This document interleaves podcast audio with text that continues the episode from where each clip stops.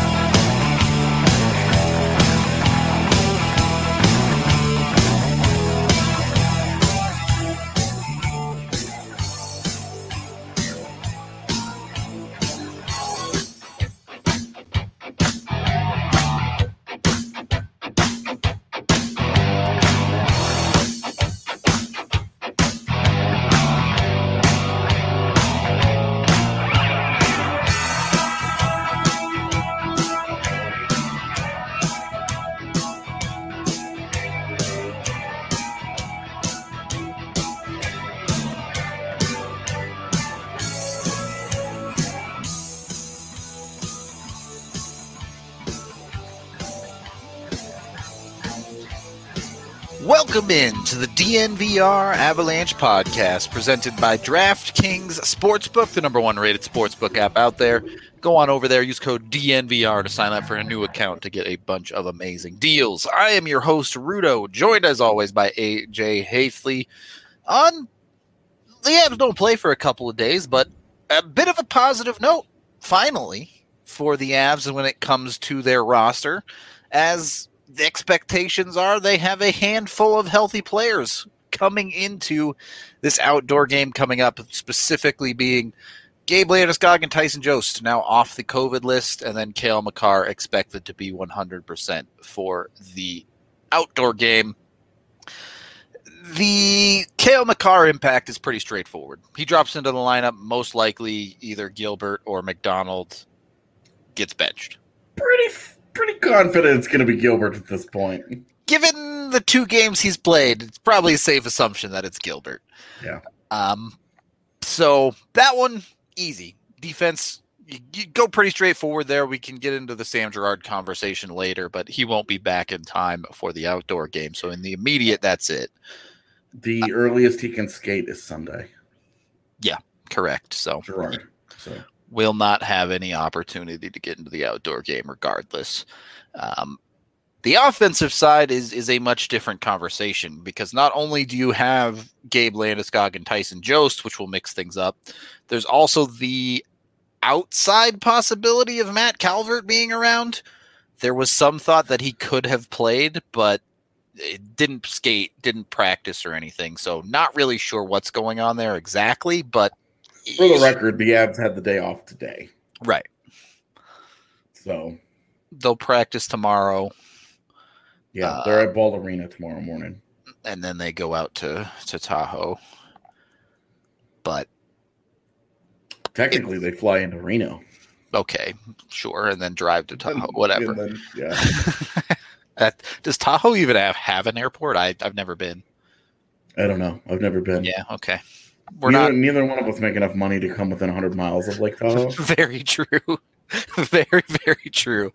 Uh, so eh, the expanding impact on the roster, we'll start with just Landy and Jost because we know they're off the COVID list. We know if they are at all ready to play, they will be in the lineup for the Avs. Uh, the obvious one is back to three headed monster, I would assume. Uh, Why would you not?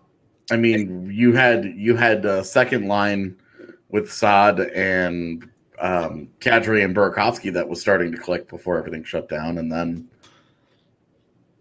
obviously the three-headed monster is the three-headed monster. So I feel like that's how the top six was designed when they went out and they acquired the players, and that's how it's that's how it should stay. Yep. It, there's there's a part of me that thinks there might be a case to keep Saad with the top line, but they weren't even willing to do that in the game the other night. So can't expect I don't- them I- to. Don't need to be. I don't think they need to get cute with it at all, man. Honestly, I just just let it be. We've seen the three headed monster just works for Yeah. whatever reason. Those guys are just on a different level. All of the reasons that people try and come up with to split them up. Oh, you do this. Oh, you do that. Whatever. It just leave them. They're they're one of they're one of the five best lines in the entire NHL when they're put together. Just quit messing with it. Just let it be at this point. They're so good. And then your second line had started to really click before that and uh, before the shutdown.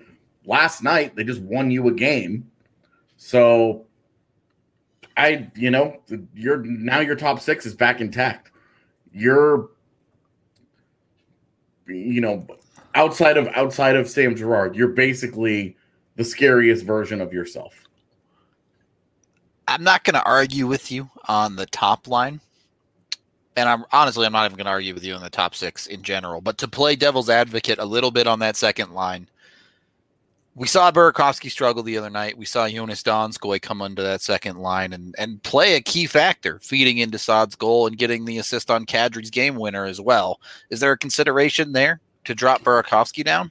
I mean, I think if you wanted to do it for a game, you know, we've seen it happen in games before where they send, you know, Bednar sends that message to Burakovsky, you can't be a passenger. Yeah. We need you. We need you driving the bus. You're too good. We need you to be a. We need you to be activating and not just casually working your way through the game. And it regularly has worked to drop him down there for a game or even a couple of shifts just to kind of jumpstart him a little bit to get his head refocused. It's worked for it's worked for Berkey. So if they wanted to do that, um, Donskoi is healthy and he's playing as well as he was since the start of last year. That would also be fine. Uh, knowing that, uh, I, I would say that knowing that the idea is to kickstart Burakovsky and eventually swap him and Donskoi, go for it. All right. I can live with that for sure. Uh, as as uh, vaguely sober indicates here a little bit, a little bit of, of line blending is always to be expected when it comes to Jared Bednar. Now, we all have seen him love to put Nathan MacKinnon out there with the fourth line, or honestly, anyone in an offensive situation potentially. Is that still something you can expect to the extreme amount that it's been done recently, given you're getting a Tyson Jost back, given the depth just all the way down the lineup. You add a Landeskog, and everyone gets moved down the depth chart.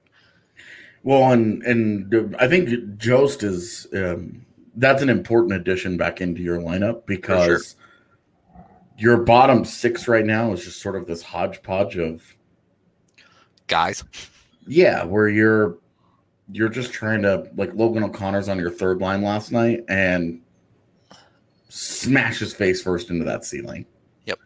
So your number one your number one goal with that bottom six should be remove Sheldon Dries, get an NHL caliber player there. Um, that's where you know Bellemare, Jost, Compher. You've got three guys that you view as guys who can play center for you Yep. in your bottom six. You got to figure it out. Um, the reality with JT Compher is he's been bad. Like he had a good. I really liked his game on Sunday, but that's not nearly enough for the other like ten games. The guy's been bad. Um, so I think I, I maybe maybe we have the conversation where you want to put Tyson Jost as the three C there with Nichushkin on the left and Compher as the right wing. And then Yeah. your fourth line, you know, your fourth line, you've got you still have Bellemare down there. You want Logan O'Connor playing. He's absolutely deserved to to to stay in your lineup, but he needs a more appropriate role. Playing on that third line, you know, uh, the point that Evan made last night is the ultimate point about Logan O'Connor. When your game is built around going a thousand miles an hour, you can't play 13 minutes. Yep. And So I think getting him in a more, you know, eight to eleven minute for traditional fourth line role, depending on how much PK time he gets that night. Um, that's that's where that that's where he should be next to Bellemare. And then you're just talking about which which is the twelfth guy. Sure. You know, who's the left wing on that one. Um, you could always just what what I'm afraid they'll do is that they'll just drop Jost back into the left side next to Belmar and have that be And keep running an ineffective third line in front of them. yeah, and have it be Nichushkin, Compher, O'Connor, and then Jost, Bellemare, Whoever. Met probably Megna. Yeah, Sherwood is still on Sure. protocol or on IR or something. It's unclear, but Exactly, trying to exactly figure out what's going on with Sherwood here uh, has been has been like the ultimate puzzle. It's almost Kautian. yeah. in that we're just not entirely because the team was like he's on Initially, they said he was on COVID protocol. right and he never appeared on the official league list Yep. and so it's like okay what's going on are you guys lying about this like what's going on with Kiefer Sherwood um but if he's if he's healthy then i think that he he just slots right in ahead of Jayson Megna easy peasy you're done Yep. Pretty pretty straightforward there as as the twelfth guy in that scenario. Um, the reality of the situation is right now, Kaut is injured apparently, so yeah he's not gonna it, like. You can say what you want to happen, but if he's injured, he's not going to play regardless. yeah Um, and then Bowers is with the Eagles. So at this point, I think he's been with the Eagles long enough that he'd have to go through the seven day waiting period on the taxi squad to to get back on the Avs roster. So that's not going to happen either. yeah As much as I want those things to happen, as much as you want those things to happen, it's not going to happen for this Tahoe game at the very least. Um, continuing through their their forward lineup, though, it's look, the the effects move into special teams as well. Obviously, we talked about Landeskog coming back for the power play. Um, the important role that he has there, you can make the argument he's more important than Cale Makar even for that side of things. But getting Tyson Jost back for the penalty kill is is kind of a big deal as well. Yeah, it'll help. Um, it, that's not a unit that needs a ton of help. That's a unit that's top of the league and has been rocking and rolling. Um, but he's been a big part of their success. So sweet. Yep. In in making my lineup, I also forgot Donskoi and Burakov or Burakovsky. So you got to throw one of those guys in there somewhere. Yeah, that third line you end up with if they do nothing, it'd be Donskoi, Compher, Nichushkin. Yeah. And then Jost Bellemare and O'Connor. Yeah.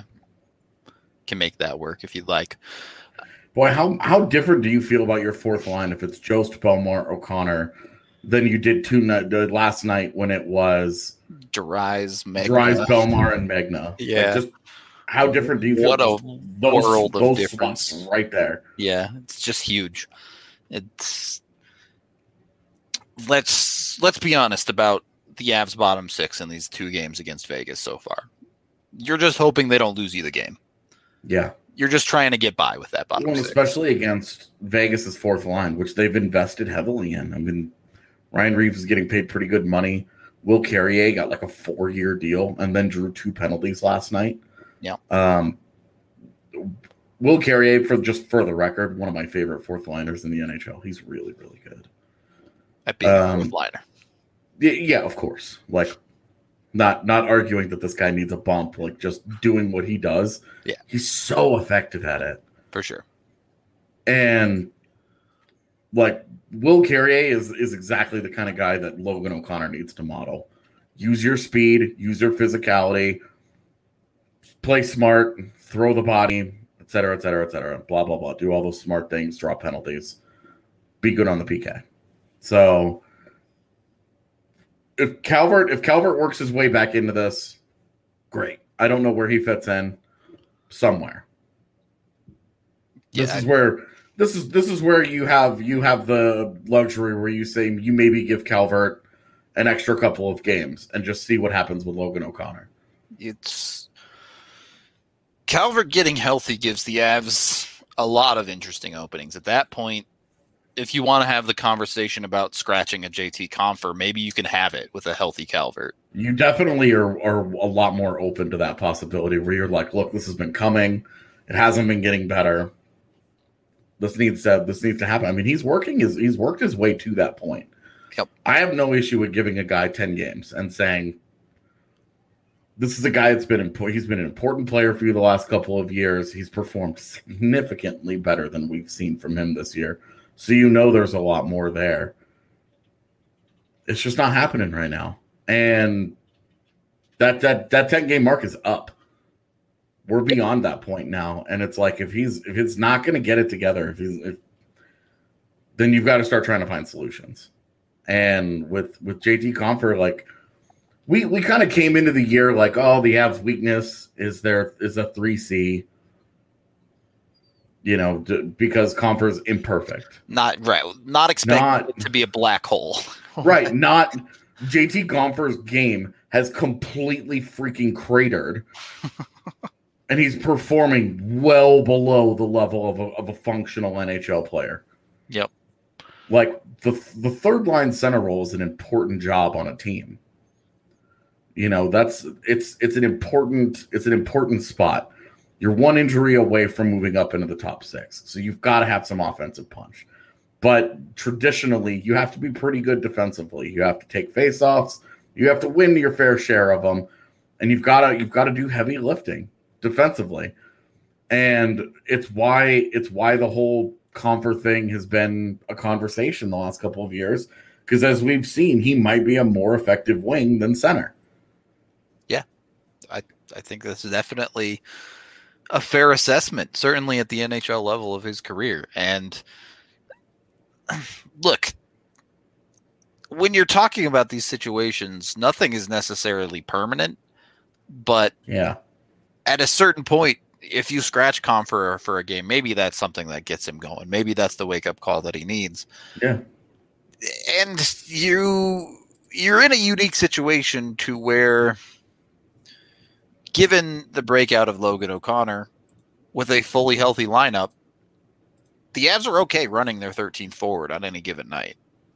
Mhm. You don't really feel like you've made the lineup worse at all. Well, you're not you're not like you're not in the territory of like, oh my god, we're not even icing an NHL player here. Yeah, exactly. So, and you could honestly probably go 14 or 15 deep on that list if you wanted to, and not even, not even really getting into the, because again, I really just don't want to do it again. Yep. But not getting even into the, the Kaut Bowers stuff. You know, you can make your like Jayson Megna in these really short spurts in, in a two game sample. He'll you're get you surviving. Yeah.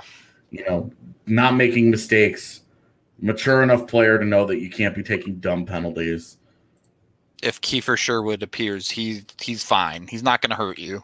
Yeah, Kiefer and well, and to be honest, I mean Kiefer Sherwood and Logan O'Connor have both looked good Yep. this year in really, really limited looks, but they both have looked good. Where you're you're comfortable. There's an argument that the best the Avs fourth line has looked this year was Kiefer Sherwood, Logan O'Connor, and Tyson Jost. Definitely, I would definitely say that's true. So I mean, their work against in that San Jose series, they were chewing the Sharks up. Now, understandably, it's not a very good Sharks team. Like Yeah. the guys that I like on that Sharks team that are dangerous are not the guys that are getting matched up against that line. for sure. Uh, so you're you're feeling you're feeling pretty good about that depth. You know, between between O'Connor or Sherwood as your 13th, your theoretical 13th, 14th forwards, you have to be feeling pretty good about when you're healthy. You know, and and when you have a bottom six injury, you're comfortable moving some of these guys in and out of the lineup where you don't feel like there's going to be a huge drop off. Now, if we get into the Kaut and Bowers thing, you know, if one of those guys gets in, they should be looking to stay in. For sure.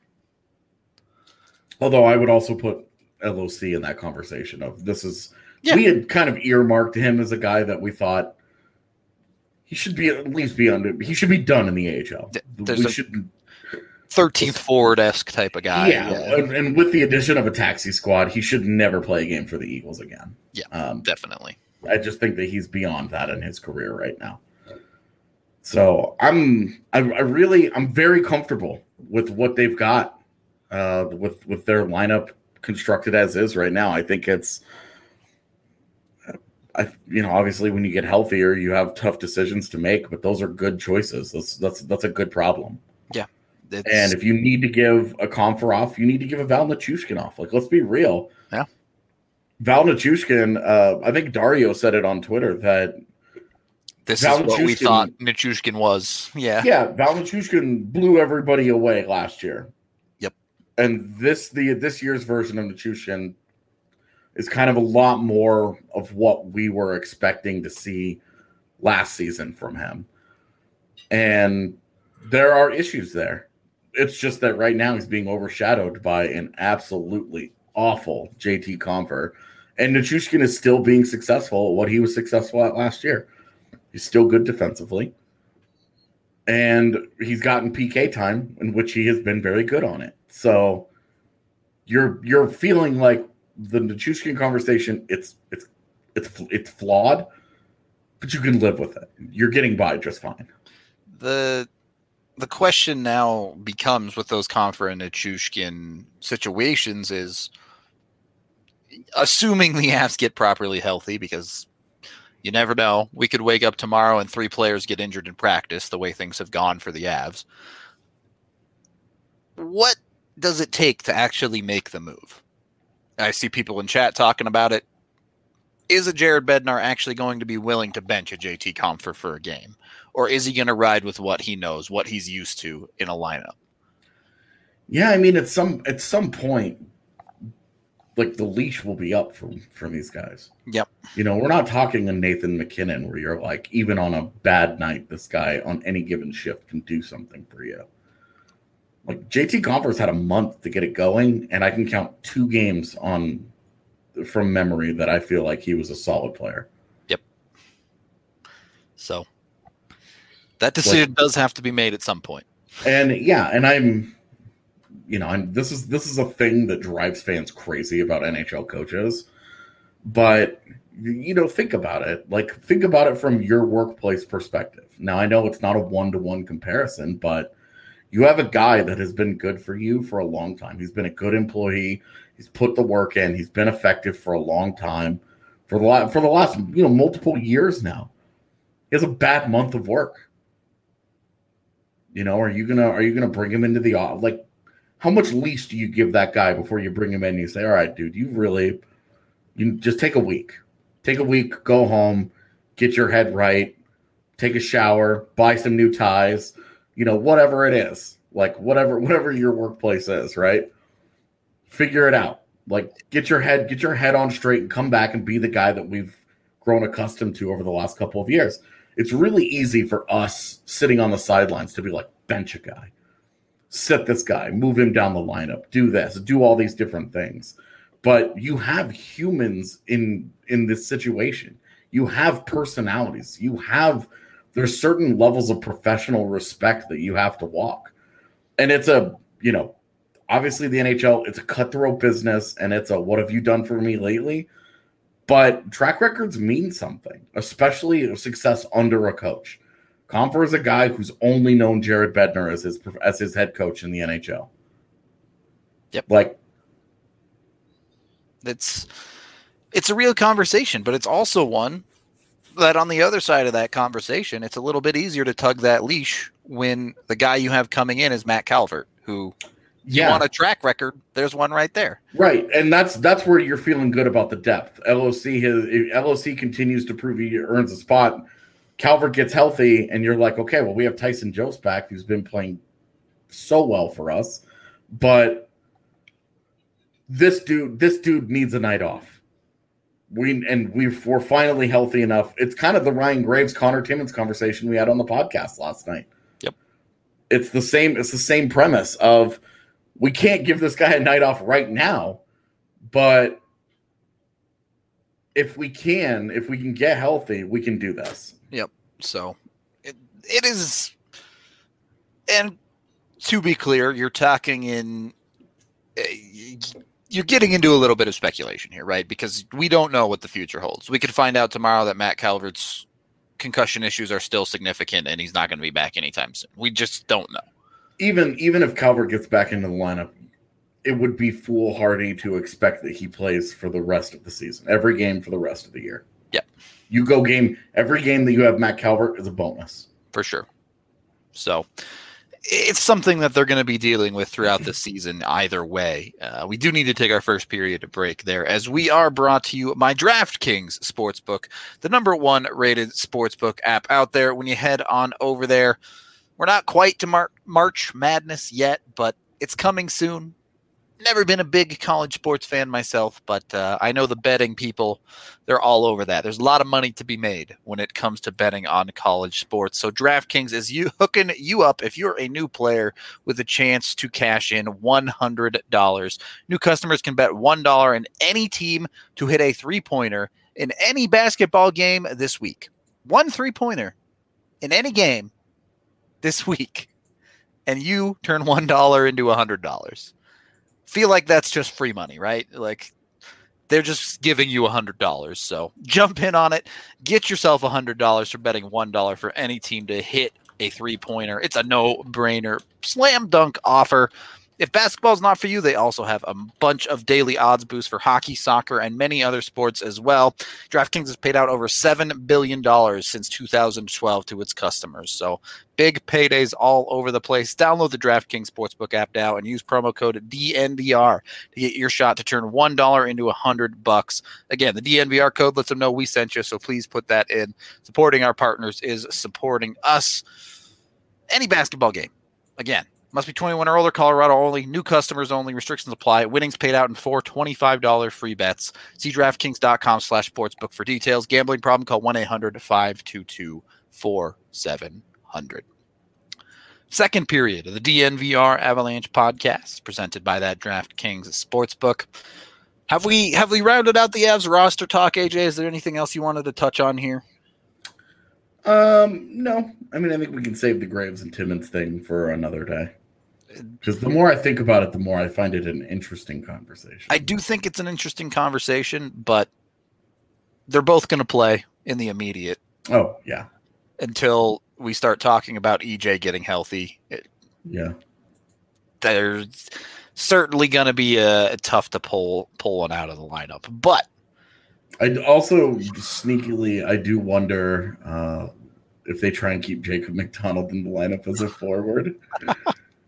pull some nonsense. Well, it's like eh, if you keep having forward issues, you know, your defense mostly gets healthy. You like what he gives you. He's basically a forward anyway. Why not? Yeah, it's it's certainly. I I wouldn't keep him in as a forward personally, but I will. You know. would you would you rather Jacob MacDonald as a forward or would you rather Jayson Megna? Yeah, you can have that conversation. I guess I don't know. Okay. Uh, the lack of the lack of willingness to commit to a side there just tells you where the Avs are Yeah. in like their fifteenth or sixteenth forward spot. Just play a body. Like, Okay, so we can probably branch this out into some other teams, but the the news and rumors of the day were Nashville obviously struggling pretty heavily this year. They're a bottom five team in the league by points percentage at the moment. Some talk about potentially, maybe not necessarily blowing it up, but Ekholm's name was out there as a guy that they could be looking to move. He's on IR right now, but there is there is a universe where the Nashville Predators decide that it's time to start over. And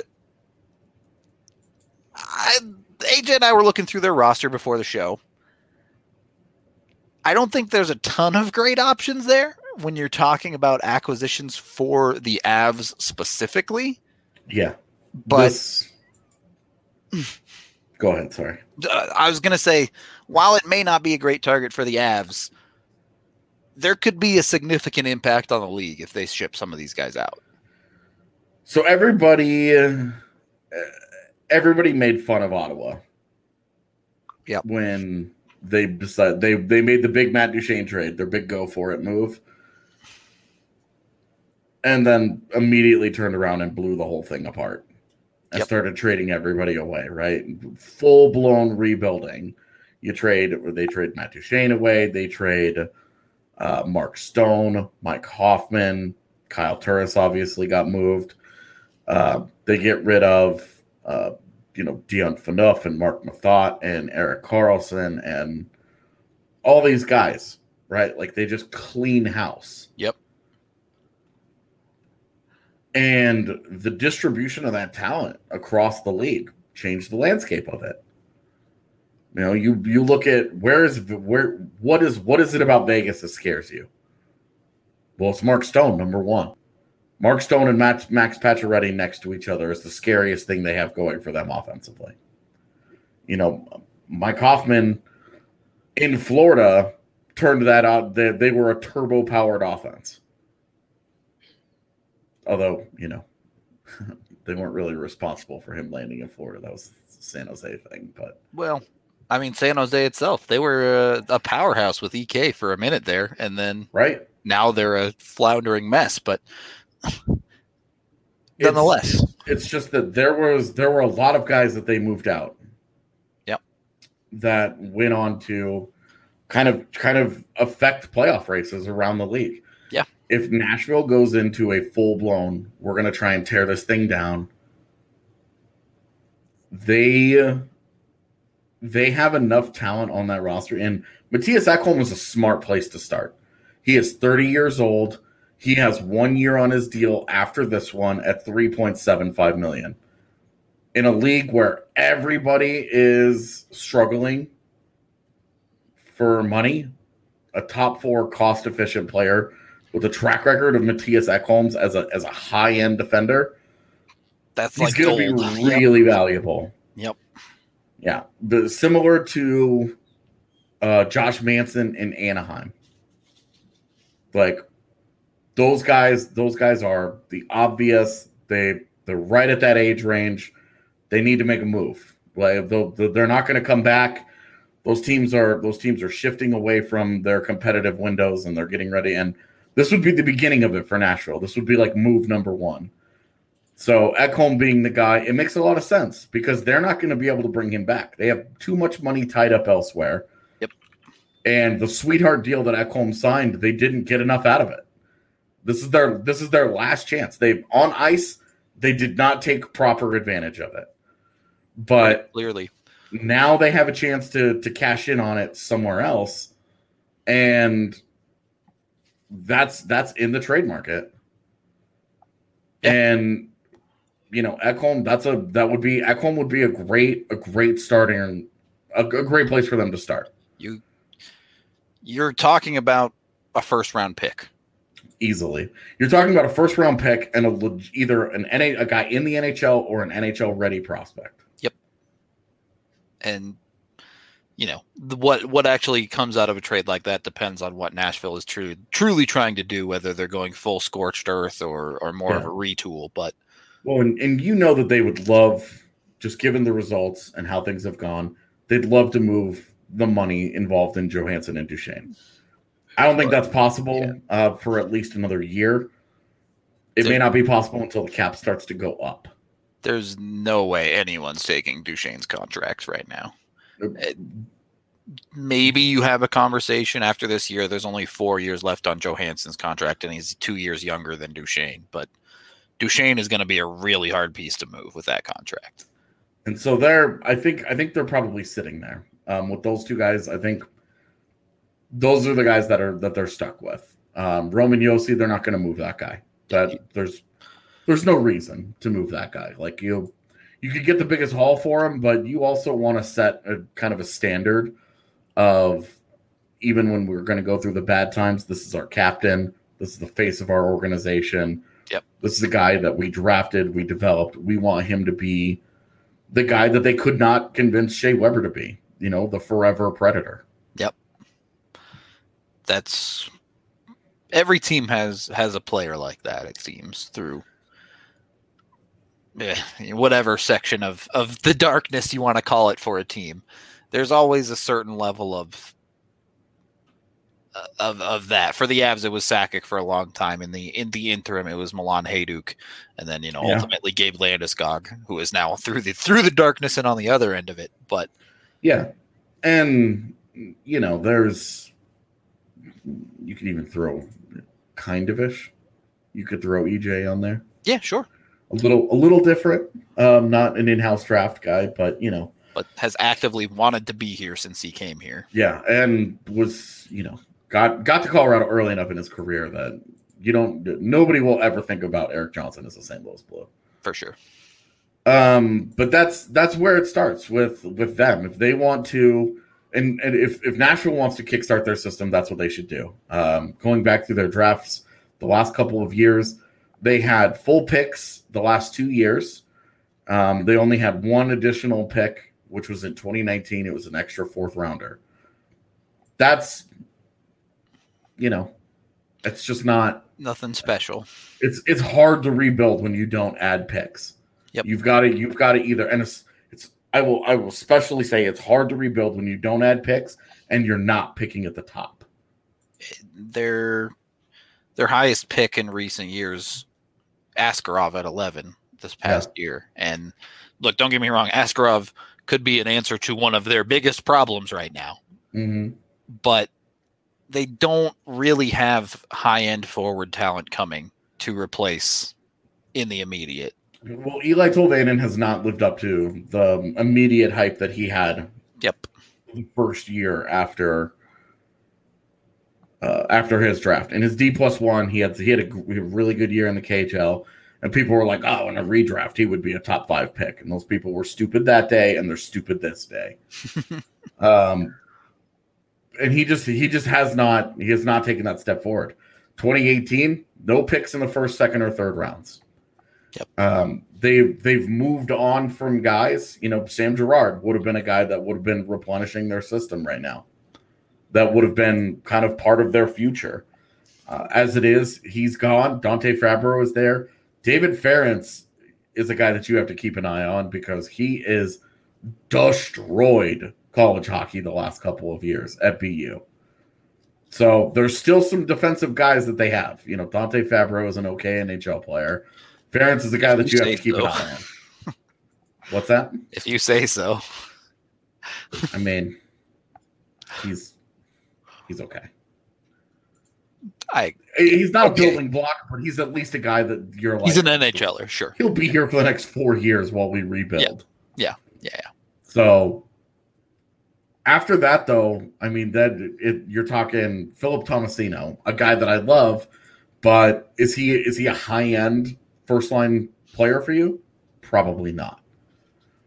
And and after Tomasino, it gets it gets downhill pretty quickly. Yeah, We're I talking about guys like Afanasyev and who's who's like intriguing, right? Like Yeah. you think, hey man, this guy really popped at WJCs for Russia. He looks good, but he doesn't. Again, same conversation.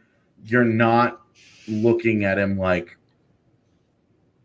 man, this where's guy's this guy's yeah, a, a guy. where is the ceiling on guys like that? Right, like you're not you can't realistically have expectations of them being a true one C, and and in most cases probably not even a top six guy.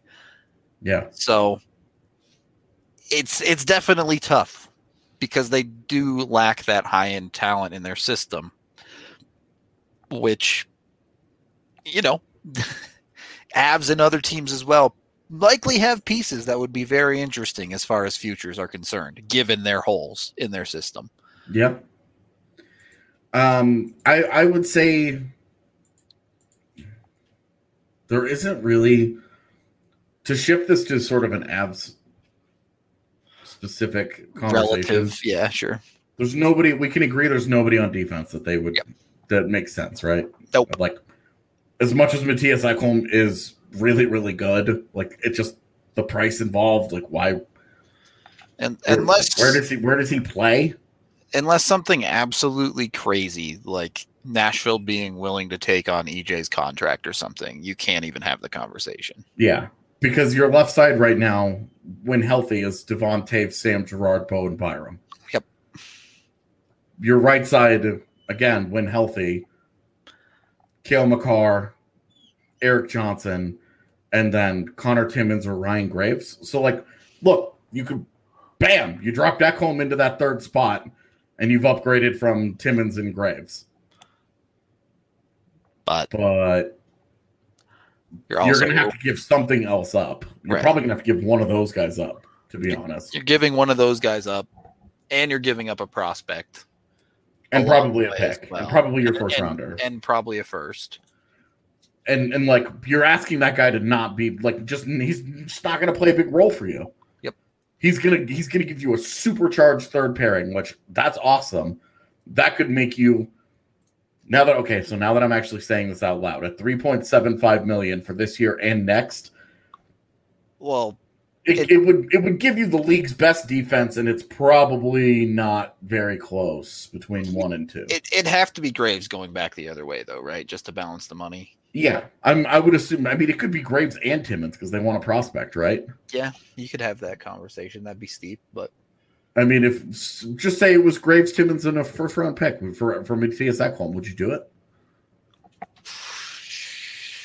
I don't know. I'd have to think about it. If it was if Mattias Ekholm was two years older and had another year on that deal, or two years younger rather, and had another another year on that deal, I think I'd probably do it. Even even at thirty, though, he's he, he gives you elite defense, and it's just for this year and next year. I mean, I think I would do that in a heartbeat. Mm, You're gonna lose the guy in free agency. You accept that. You're gonna Yeah, lose the guy in free agency, and that's my problem is Then the Caleb brings up a great point, though. This gives you an expansion draft problem. it sure does. Because right now you were talking about exp- leaving Graves exposed, full stop Yeah. So maybe maybe this is something that you know Off season, mm-hmm. you address. it. yeah, maybe this would be a more realistic conversation to revisit this next year. But then you're only getting one playoff run out of him at price that point. probably goes down too, though. So then maybe you know we'll see. But also Nashville probably could get a better deal than that elsewhere I would imagine. because like hey, Ryan Graves, an, a, he's a fine NHL player, whatever. You know, we don't need to like the the reality of the league has always been teams are willing to pay a premium for high end defense, and right. there are teams with more room and more ability to spend on a Mattias Ekholm than the Avalanche. Well, and he would be he would play a bigger role there. Yeah, he. Uh, I don't know if he'd be a top pairing guy on many teams, but certainly top four. Yeah. So So anyway, is there anybody else on this on this roster like given Colorado's current backup situation, do you think a one year Pekka Rinne come in and be our backup? no, Last year of his career, you can get him to retain salary, no interest whatsoever. nope, absolutely none. Rinne's been terrible for three years. I don't want him to be the backup. Even at a 907 this year? no interest in it. I, I don't think there's any value there. Uh, you can whatever you're paying for Rinne, you can go get an NHL backup for cheaper. Uh, without without diving into the the fact of all the dudes the Avs could have got on waivers, you can go get a bona fide NHL backup. I'm right just now. I'm just saying, like, what if okay, so let me reframe this. What if we assume Pavel Francouz is out for the entire season? I'm fine with going to get a backup. I just don't think Rinne is where you're going to find value. Okay. I think there are I- I mean, I would- for cheaper. I would be surprised if they would move him just because he's So right at the end of his career, and it's like you're talking about establishing a certain culture, and you want these guys to be around. Blah blah. So maybe uh, maybe only if he asked, but like at five million dollars, if they retained half of the salary for just this year, two and a half million dollars against your cap for Pekka Rinne, there isn't just to be just just to be Philipp Grubauer's backup because you don't trust I- I- that Francouz is coming back.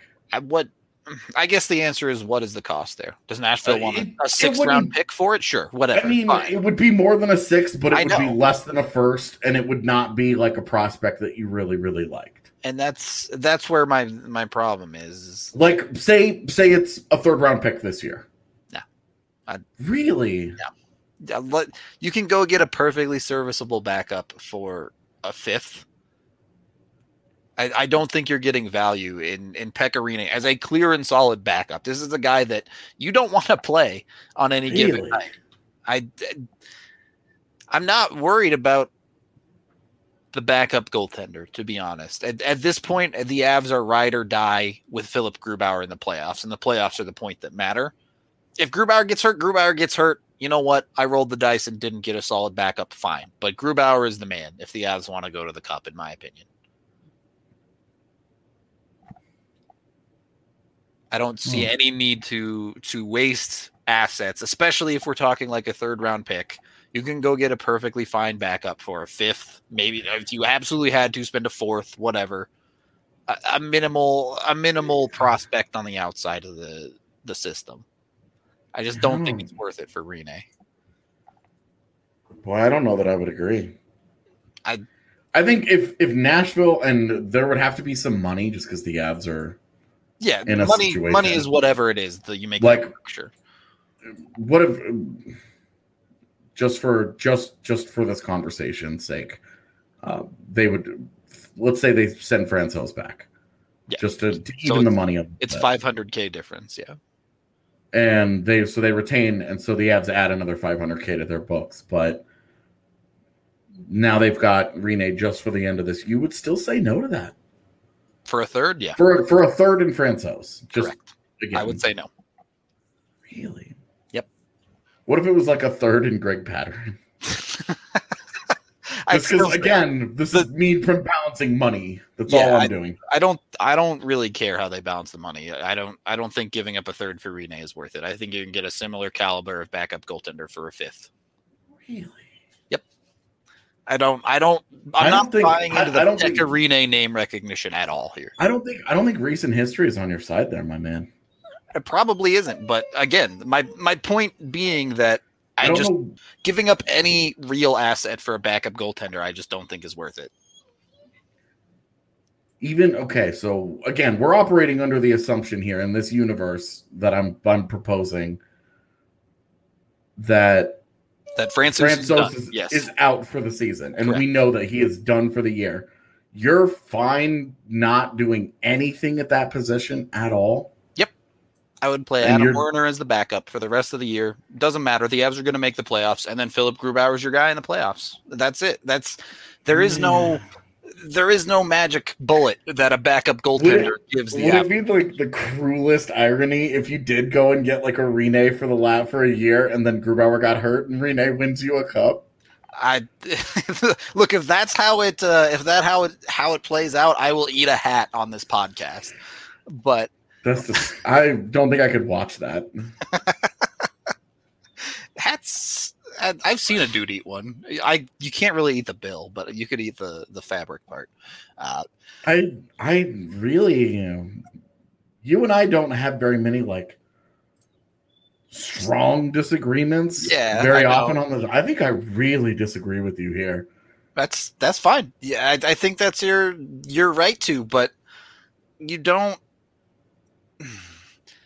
Jordan Binnington is the extreme, extreme, extreme outlier in Stanley Cup winning goaltenders. You win NHL Cups with your starting goaltender. Pretty much full stop. Yeah, I mean Yeah, I just I don't know. I'm I I feel like there's a meaningful level between Adam Werner, what the hell? You know, like why not? Let's just see how things go and like a guy that you know isn't going to be a starter but you know, like again, like Pekka Rinne right now is a 907. And and that's fine. He's Where you're like, okay, like this is fine. there's I feel like there's a middle ground there too though. Is the point I, I was trying to make initially is if you don't if Adam Werner isn't enough for you, you can find something between giving up a third for Pekka and Adam Werner that can give you value as a backup goaltender. And you can look to spend that third round pick on the Avs bigger problem, which we talk about every single podcast, 3C. Yeah. which I do want to get into a little bit. We do have to take our second period break. First, though, as we are brought to you by MSU Denver Online, you can head on over to their website and check everything out. They have both non full semester classes right now for the spring semester, and you can sign up for the summer semester as well to get yourself back in the classroom, whether that be in person or digitally. They have a program for everyone, so jump on it now.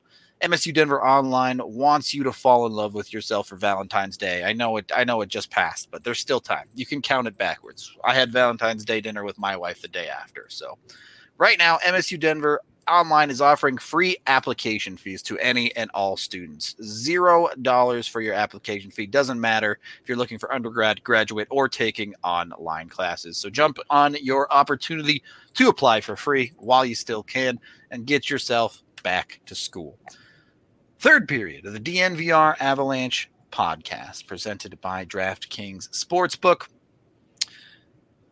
Are we are we over this Rinne argument, or do you have any? Yeah, no, no, no. I'm I'm good to move on because there's a whole other like Preds roster that we can kind of look into and stuff. Yeah, that's uh, so for the for the record, it was it was brought up in chat, but uh, I don't accept friend requests on our Discord. um, so if you guys join our Discord and the lounge and all that, you guys can come in and talk to us, but I don't I won't accept any friend requests from people. I draw I draw my line somewhere. okay. Just rest- just because it was brought up.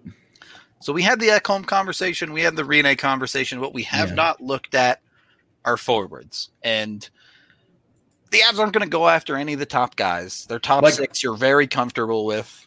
Filip Filip Forsberg, are you one year one year left after this on his contract? Are you good or I mean, you could have a conversation about it. it I just financially probably can't afford exactly. it on another deal, right. so it's probably not realistic. Yeah, that's that's where I'm at with it too. Like, okay. I think he, he would probably make the Avs better, right? But when you remember they have to Stein Landeskog and Cale. Well, and then Burakovsky's only on two year deal, yeah. so it's like. I mean, you maybe th- honestly that's probably what you're looking at. Like, if you're taking Forsberg, maybe you're shipping Burakovsky back the other way with a load of prospects or something. But well, if you're shipping Burakovsky the other way, you shouldn't have to send a load of prospects.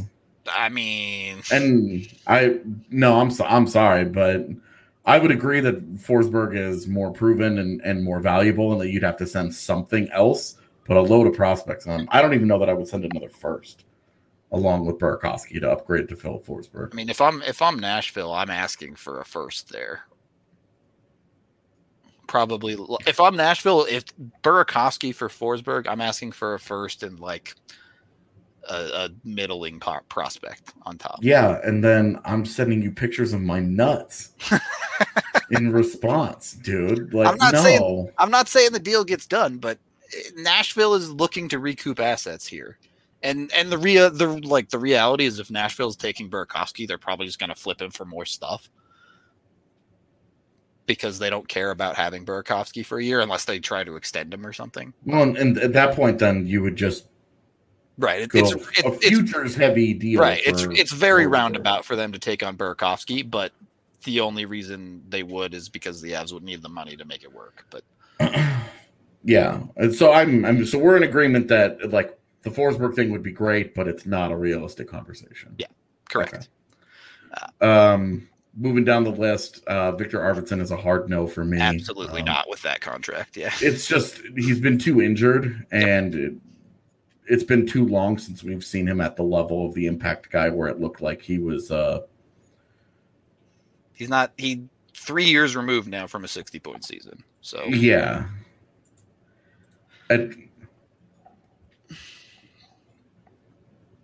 yeah, I'm. It's just the injuries. I think have it's, taken too much away from you're him. almost having the exact same conversation where if the Avs are acquiring him, you're hoping he's healthy and that he replaces Andre Burakovsky. Like, I mean, at 4.25, like the value's there, right? The, the, contract value is absolutely there, but you have Andre Burakovsky already, and yeah. you're not as worried about the injury history there based on last year, at least. That would be a, I think, I think with him, that would be a Brandon Saad replacement over Yeah. the summer. You could probably have that conversation. That's fair. Um, and at 4.25, you're gonna you're gonna pay him less than Saad's gonna get in free agency this summer when he walks. So I think that you know I'm uh, I'm and again I just think that the the cost here is gonna would probably be hard to find a, a deal that makes sense for both teams because Definitely. money in, money out. The Avs would have to send something the other way. You're probably looking at like a Compher or a Donskoi, maybe a Graves, and then you want to add in a prospect. You know, do they want a prospect? Do they want a first round pick? Would you even give a first round pick for Viktor Arvidsson at this point? I wouldn't. My, I would unless- agree. maybe if it's like yeah again it just doesn't if it was a first and like nothing else you have that conversation but the avs have to send money out so Yeah, yeah and a purely futures deal where like they send you know they send like a we're going to give you Sampo Ranta and a first round pick and Right. you know Then Conor Timmins. probably a more of a conversation but you'd have to find a way to make the money work there and again the avs are just a weird fit for for that talk especially long term because arvidsson's deal would go through MacKinnon's next deal so that's something the avs have to consider as well Yeah, four four four point bad. five is It's just not like, bad but the number is great, but it's a lack of trust in the player. The player has to give you excess value, not just live up to four point two five. He's got to give you six million dollars worth. The number is great if he's scoring 50 60 points the number is not great if he's scoring 40 Shit, man! If he's scoring forty and he's giving four to four point two five, I think I'd be okay with it. Especially because Arvidsson was a strong, like he was a good all around player. It's just again, it's been two years since we've seen that guy. Yep. So you're really banking. You're really, yeah. I don't know. I just think that's. I think. I think that's really tough. Um, the converse, the conversation in chat about Justus Annunen. Look, his team was dominant last year, and he was great. His team is not as good as as good this year, and they've been, you know, the fin the finish season was fits and starts and super inconsistent.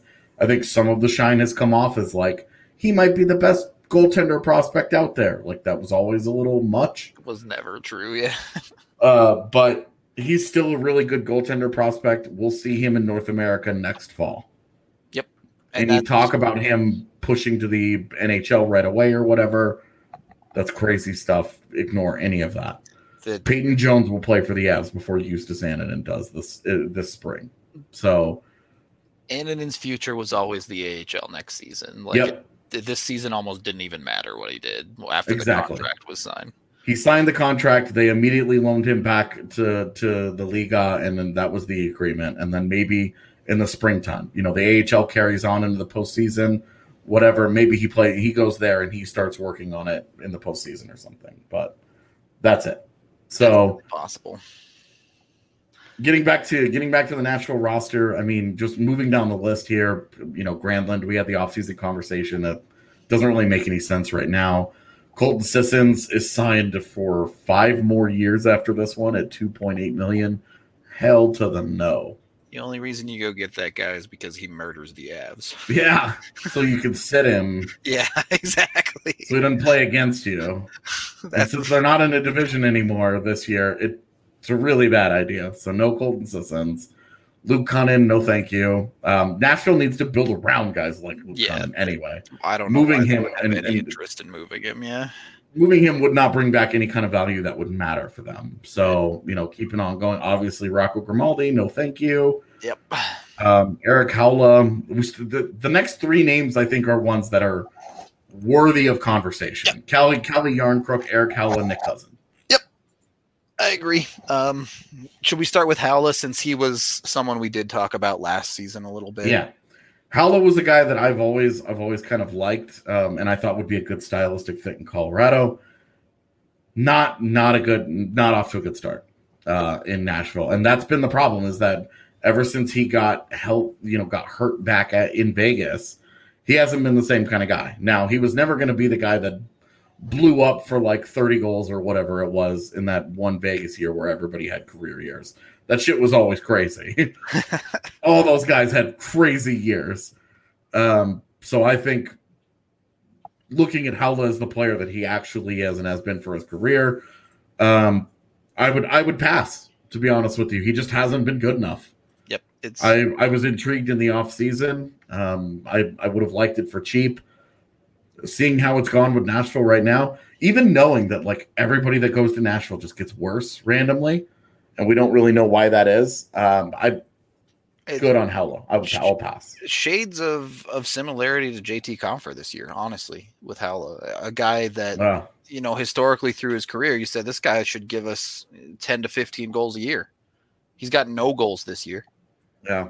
And and the offense just hasn't been there for for someone you were hoping or Nashville was hoping for third line production out of.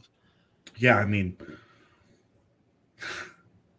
he hadn't scored a goal in a while, man. It's been a while.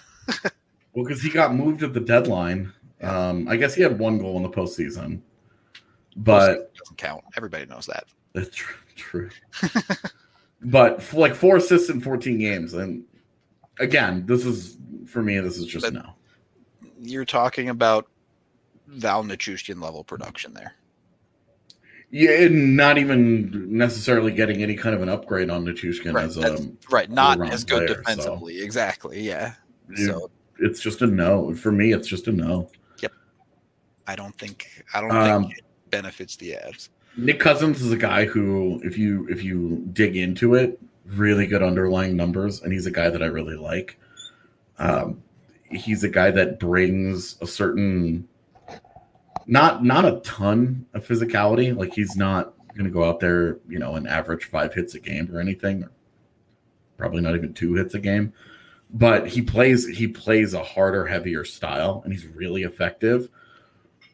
But again, there's not a lot of offense here. And so you're kind of just replicating what you already have, not adding to it. Plus a two year deal. So nah. Yeah, it's and all of these conversations, the one we're going to get into with Jarnkrok as well, do to a certain extent come down to price, right? yeah. It you know if you're if you can get Nick Cousins for Bellemare and, and a bit piece, Yeah. you have that conversation because you drop Cousins in, he's going to give you a little bit of more offensive impact than a Bellemare will. yeah. And but at, he's a touch cheaper, yeah. at one point, at 1.5 million for this year and next, you're fine. You, you don't feel a way about it. But this, you know, this is another guy then that gets in the way of any kind of promotion, possible promotions for you. That you're having because now you've, you know, just 27 years old and then whatever. But You're not sitting that. g- You're not even having a conversation about sitting that guy. Yeah. And then Calle Jarnkrok is, you know, an Yeah, I- interesting guy throughout his career. I like Jarnkrok, I think, more than you do in this situation. It's it's mostly just my fear of his injury issues the last few years. There's ab- it's absolutely a valid fear. If you're targeting Jarnkrok, you're taking a chance and hoping that he's going to stay healthy for you. Like you have, if you're making that move, you assess and accept that risk. But yeah. if you're looking for a direct replacement for JT Compher on this lineup, I think it's Calle Jarnkrok. Pretty pretty clear cut and only two million dollars for the next two years. Yeah. Now and a history of being good defensively and not great offensively. Not going to drive a lot of play for you, but can give you 30 points. Yep, exactly. That and that's what JT Compher was a year ago, basically. So if if that is the urgent move, if the Avs feel like they need a deadline adjustment to their forward core, I think Jarnkrok makes the most sense from Nashville, assuming health. You know, if if Jarnkrok gets hurt, then he gets hurt, and and there is no deal there. Obviously, Yeah, and and you would have an intriguing piece in JT Compher, who at his age, like people we're all sitting here, right. we're talking like JT Compher, like oh my god, this is a disaster, whatever. But you know, JT JT Compher's 25 years old. There's plenty of teams that would bet that this year is the outlier, and let's face it, this year probably is the outlier so far Mhm. in his career. Yeah, he turns 26 in April, which is crazy to think about. Yep. but he turns 26 in April and he signed for two more years at three and a like It's it would be it would be easy to see that as as a as a deal where the Avs say, hey, we could we could save a million and a half on our roster here. Yep. You guys get the younger guy, but we get the guy that fits a little bit more of what we want to do right now. so You, you, you take it and run. so let's let's flip the script. JT Compher in a third for Calle Jarnkrok. Oh, and a third. Yep. So I'm getting I'm getting the older player, You're getting the older player, but you're getting consistency. and I'm getting and I'm getting a guy with recent injury concerns. Yep. And I'm having I have to Not no. Okay. not for not with the third. If if it was The like fifth or something. yeah, if it's a fifth or a sixth, or it's like Nick Lieberman. And that's exactly where I am with Pekka Rinne. So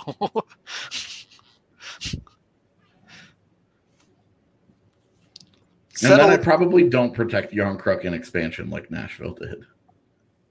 You have to I think that's a conversation like right now, if you're looking at the Avs roster right now, you don't protect Saad, you probably protect Donskoi as six.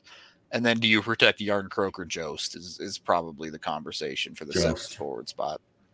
Joe's just because of his age, man. Okay. That's it. Yeah. So All right, so we've we've we've found out the the answer here. Francouz and JT Compher for Pecorine, Calle Jarnkrok, and two fourths. Go right down they the get- middle. they got rid of two fourths. They would have no second round picks for, or no seconds and no fourths for the next two years. Yeah, their, their draft capital would be looking real bad if they did that. But Yeah. Um, yeah, they'd have no four. They'd have to use the twenty-two and twenty-three fourths because this year's fourth's already gone. So Where's this year's fourth? Where did this year's fourth end up? I don't Uh, remember. that was for Namestnikov, right? yeah. Yeah, it was.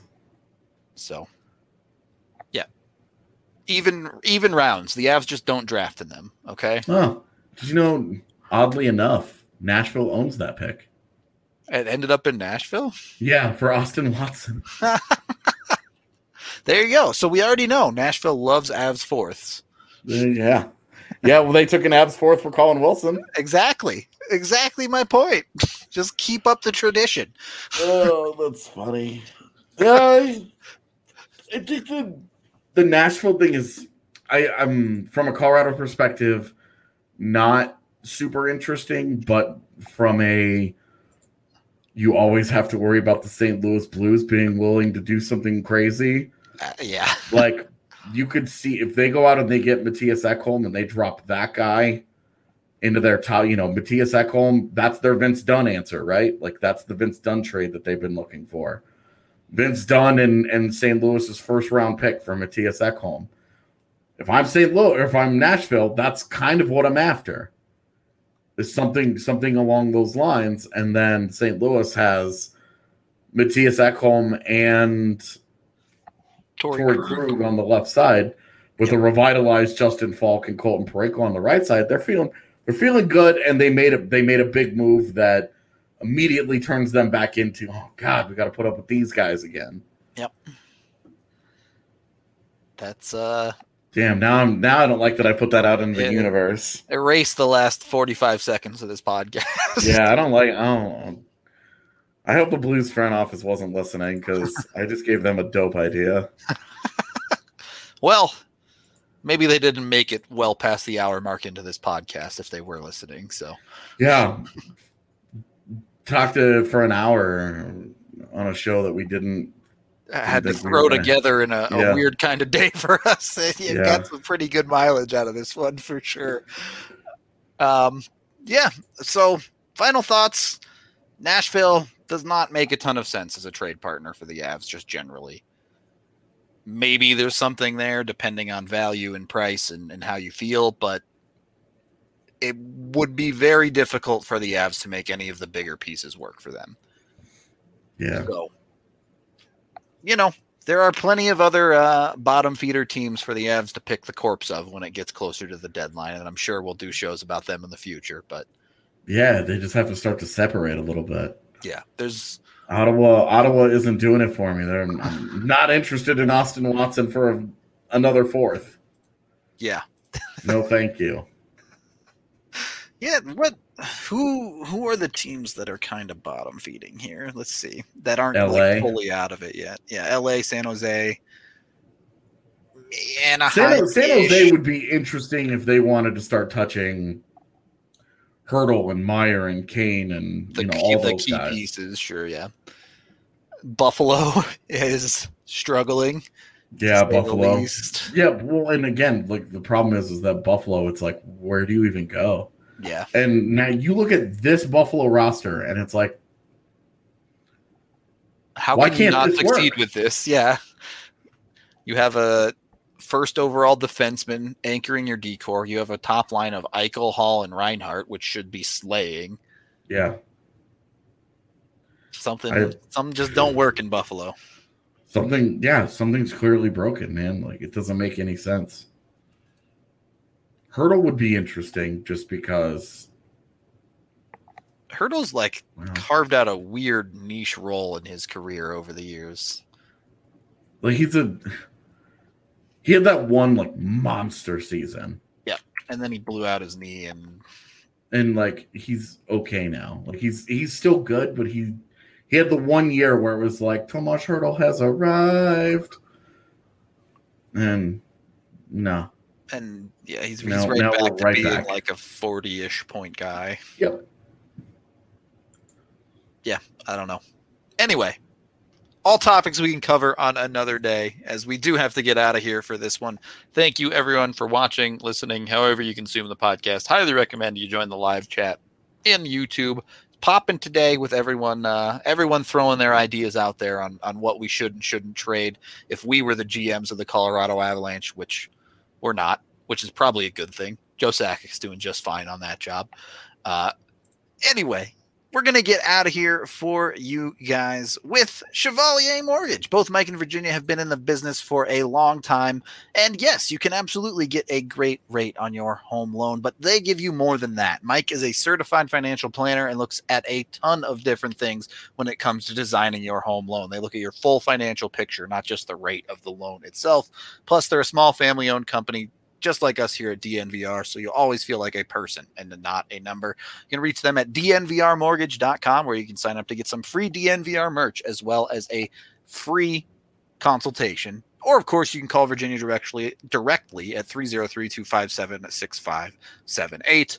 Michael Chevalier, NMLS 1931006, Virginia Chevalier, NMLS 1910631. That's going to do it for today. We should be back at our regular time of 1 p.m. Mountain Time tomorrow, assuming everything's back to normal. So have a good rest of your evening, and we will talk to all of you guys then.